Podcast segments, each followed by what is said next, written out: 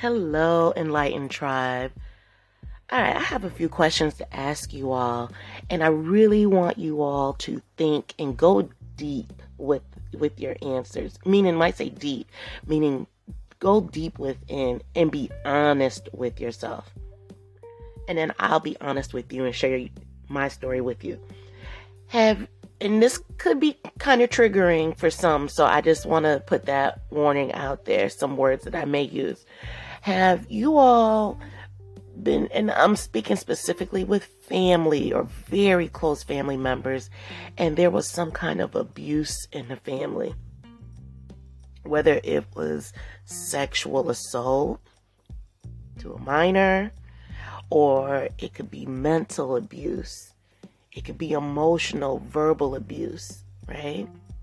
But before I go on, think about what I just asked you. But before I go on, I would want you to, whatever device you're listening on, please follow me on there. I, want I want to see this, how these numbers go up in my analytics. But I really do appreciate you following me on your device, whether if it's uh, iTunes, Google Podcasts, what Spotify please go ahead and do it because it really helps out me. It helps other podcasters to be a lot more recognized. And definitely follow me on the YouTube station. So, and the link is in the bio.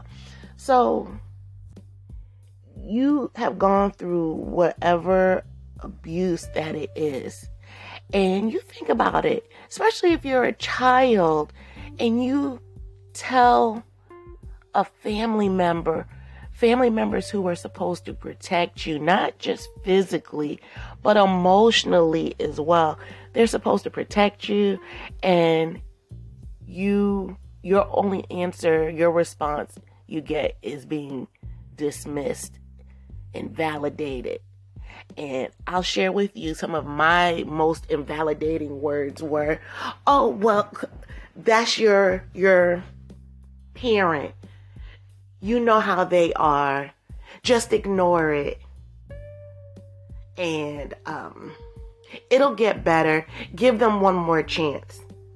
And then a day will turn into weeks, months, and then years. And in most cases, it could be decades.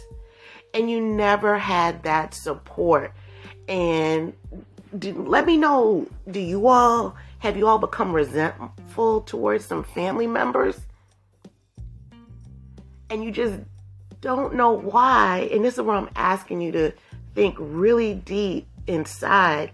Is it because you never felt protected? Because of the words that they used, which was so dismissive? And you let me know what words, what phrases that they have said to you. Um, it, it could be anything, but those were my words that I heard a lot. And it's the biggest one. Just ignore them and being a Christian, you know, you don't complain. You're going to block your blessings. If that is the biggest bunch of bullshit I've ever heard.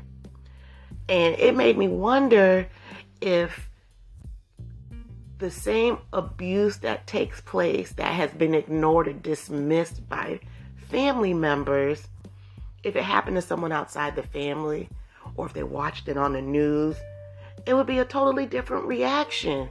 Put them in jail. Who do they think they are? They're an awful person, but then when it comes to family members, for some reason, they get a pass. It blows my mind. Does it blow your mind? Let me know. Talk to me in, in these comments because I know my situation has not is not unique but it isn't. I have talked to some people, some friends, uh, some people in my group therapies that I go to, and they've experienced the same thing. The dismissiveness from family members is it's unbelievable. And a lot of these people, they had a lot of church members, their family were church members, very active, right? So it made me think of two things. One is a lot of these family members, they empathize with the abuser. Let me repeat that. Some family members empathize with the abuser. If you tell and if you tell your family what is going on, even if you're in an abusive marriage and if they're just missing it, there I don't want to say consequences, but yeah, there's no consequences, meaning nothing is said, uh, just ignore it, or you have kids, stay in it, do it for the kids. Meanwhile, what they're really saying is ignore your own needs. Think about somebody else, and then we're self sacrificing. And the second one, and I literally had this epiphany over the weekend that a lot of people who have who are abusers they find solace in our silence meaning when family members are not protecting these children family members uh, aren't sticking up for their uh, their sister, niece, aunt, mother, grandmother in these abusive marriages. Is everyone staying, everyone who is silent is saying a lot. They are still saying, they're screaming, we are ignoring this behavior. It may or may not affect us, but we are staying silent how do you think it makes that person feel who is suffering at the hands of this abuse? I just wanted to share that aha moment. I've been having a lot of aha moments. So you all are probably going to hear from me a lot more over the next couple weeks. And let's get this dialogue popping because we're in these healing streets. You know, we we we're not put on this earth to suffer. We're not and if there is a way. And sometimes people just want to talk. Sometimes people just want to be heard.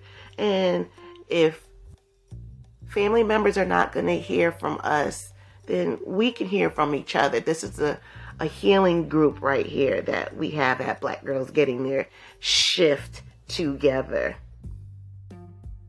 Another thing before I get off is that sometimes, and I am I'm struggling. Well, I don't want to say struggling.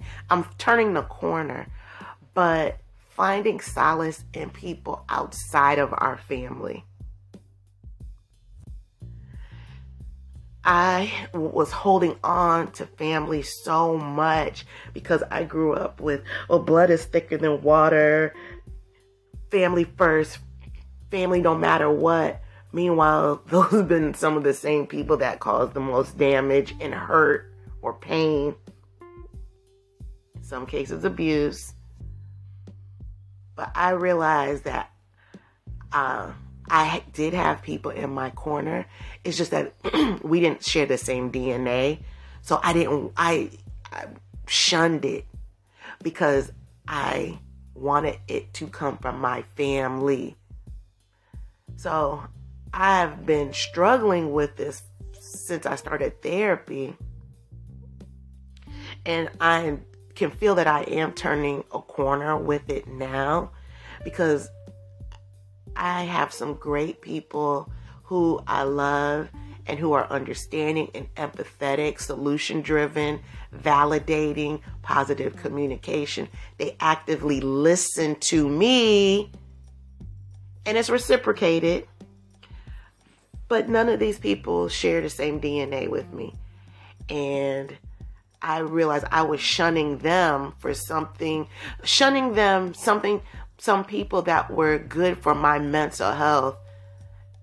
Meanwhile, I was chasing family members who were horrible for my horrible for my mental health, and it was damaging,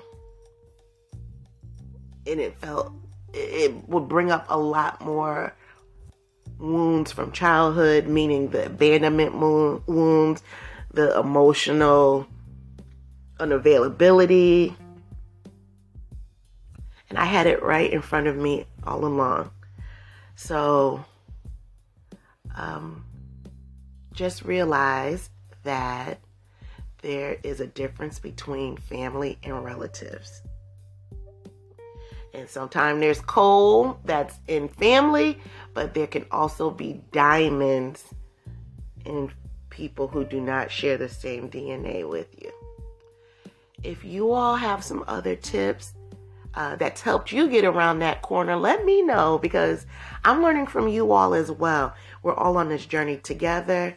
I love you all, and I'll talk to you soon.